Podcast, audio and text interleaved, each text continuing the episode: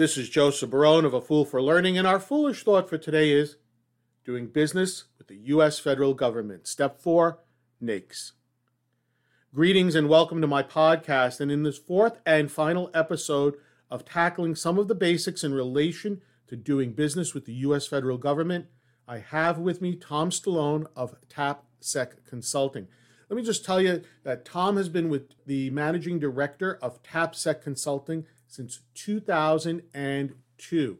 He works with organizations on having them helping them obtain business with the federal government in areas such as audiovisual and telephony, among others.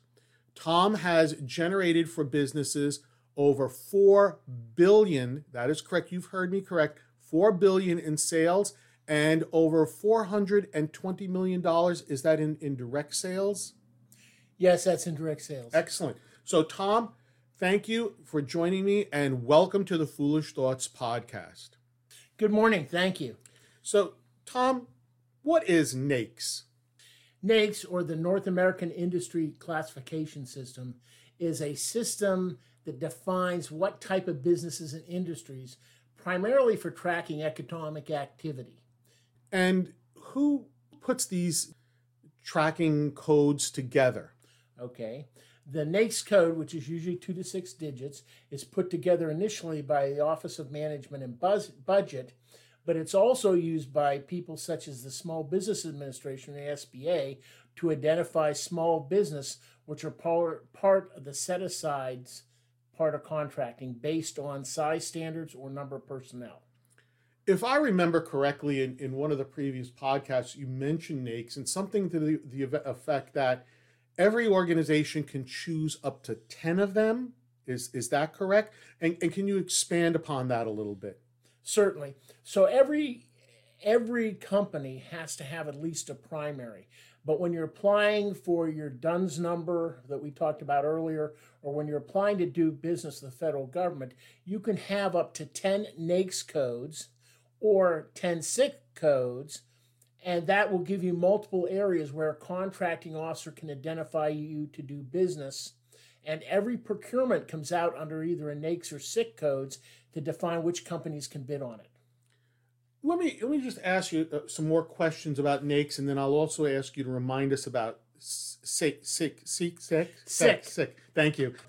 These NAICS codes, something that you, you mentioned earlier. I, as an LLC, I'm, I'm an individual consultant, I have my own LLC. Are the codes for me as an individual different than the codes for a an organization, let's say a training organization that has 500 people working for them? Yes, they are. In fact, as I as I was mentioning, alluded to, the Small Business Administration sets standards for a code. So a co- company with 10,000 people may have a different code for training than one for 20 people or under 25 people. And those are important, particularly when it comes to set aside contracts for socioeconomic set asides.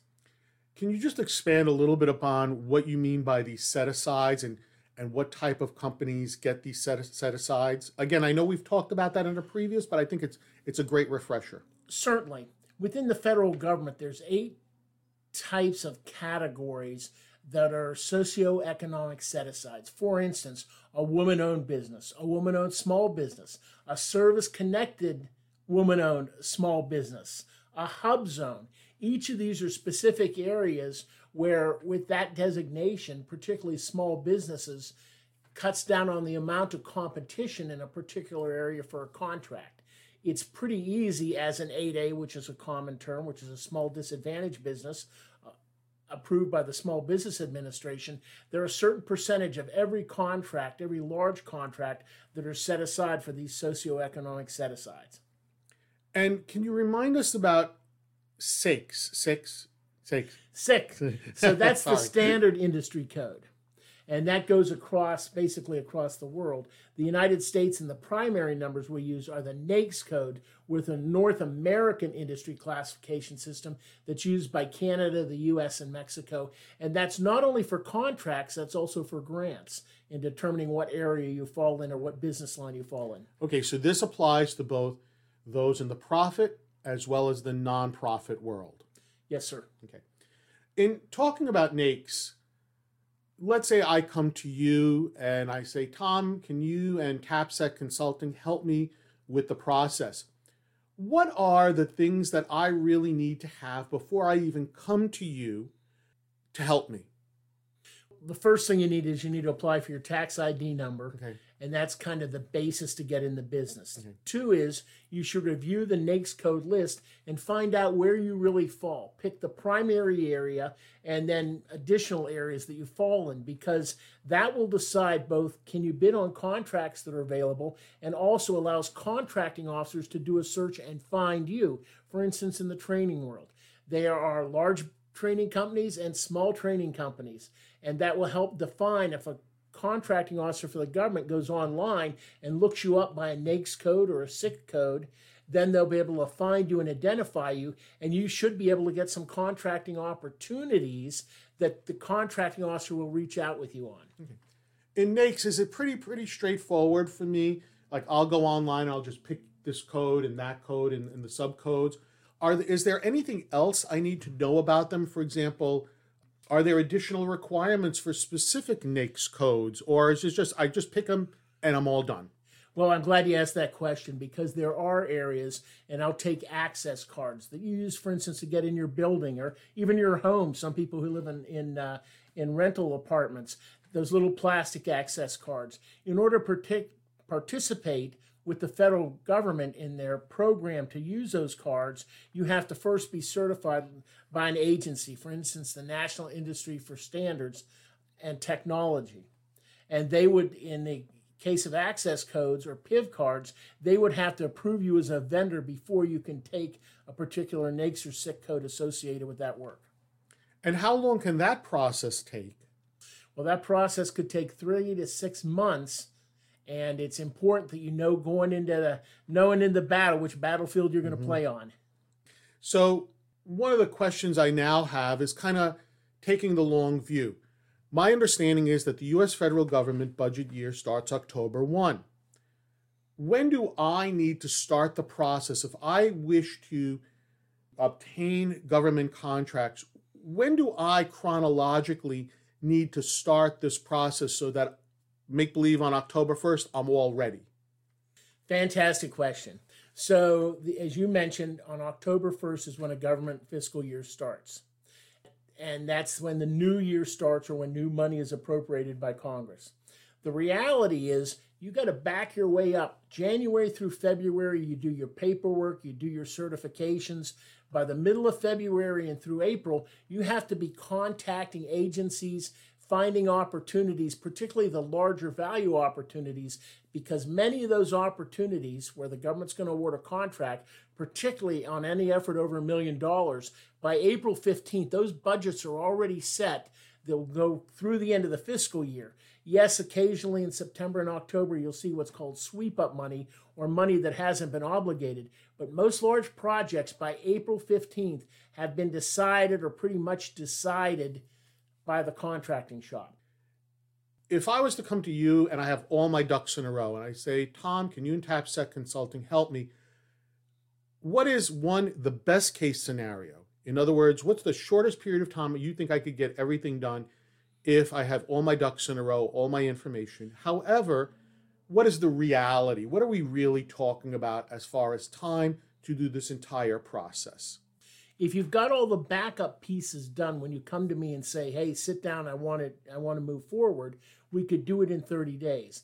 The reality some of those backup pieces that need to happen in kind of a sequential order may take as long as three months. So i tell a company typically um, 90 days 60 to 90 days from start to finish to get you fully up and running as a government contractor. So they really a company that comes to you should really be coming to you as early as possible, almost the October before the year they want to do business. Absolutely. If they want to be fully prepared, yes. Great. Uh, that's a great uh, explanation, a great time frame to shoot for. Tom, is there anything else that you can add about NAICS codes or anything we've talked about in any of the episodes that uh, companies get tripped up on or anything that companies should really, really remember to have or do uh, before they may come to you and begin the process? Well, it's getting all these, as Churchill says, the devil's in the details, all these little certifications. But I will tell you, there is some good news, particularly in the NAICS code area or in the PSC codes, which is another type of code. When you go to do your registrations, there are three or four of these areas where you can list up to 10 codes. So spend your time, do your research, know your primary areas, and know the areas around it. For instance, if you're going to do cameras, can you do camera maintenance? Can you do services for camera? Can you put technicians on site to operate cameras? Those are all additional NAICS or SIC codes or product service codes that you could put in place so that when a contracting officer is trying to find you or procurement is on the street, which means it's out for bid, they'll allow you to pursue that vehicle.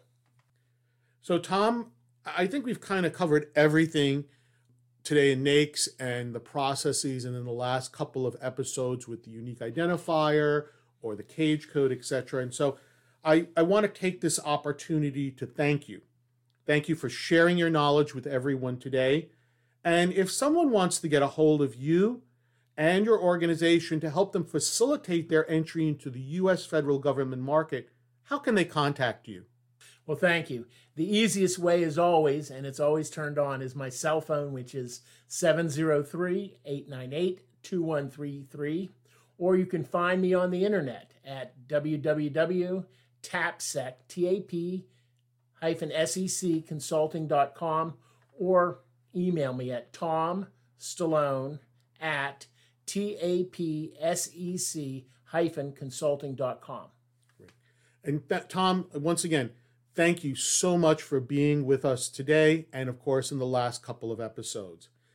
If you enjoyed, if you as a listener enjoyed this episode, please take a moment to like or to comment on whatever platform you may be listening to this episode on. And to learn more about A Fool for Learning and how I can assist you and your organization with an appropriate learning solution to meet your business needs, please visit my website at afoolforlearning.com. This is Joseph Barone, the CEO of A Fool for Learning, signing out. Remember, learn, perform, succeed.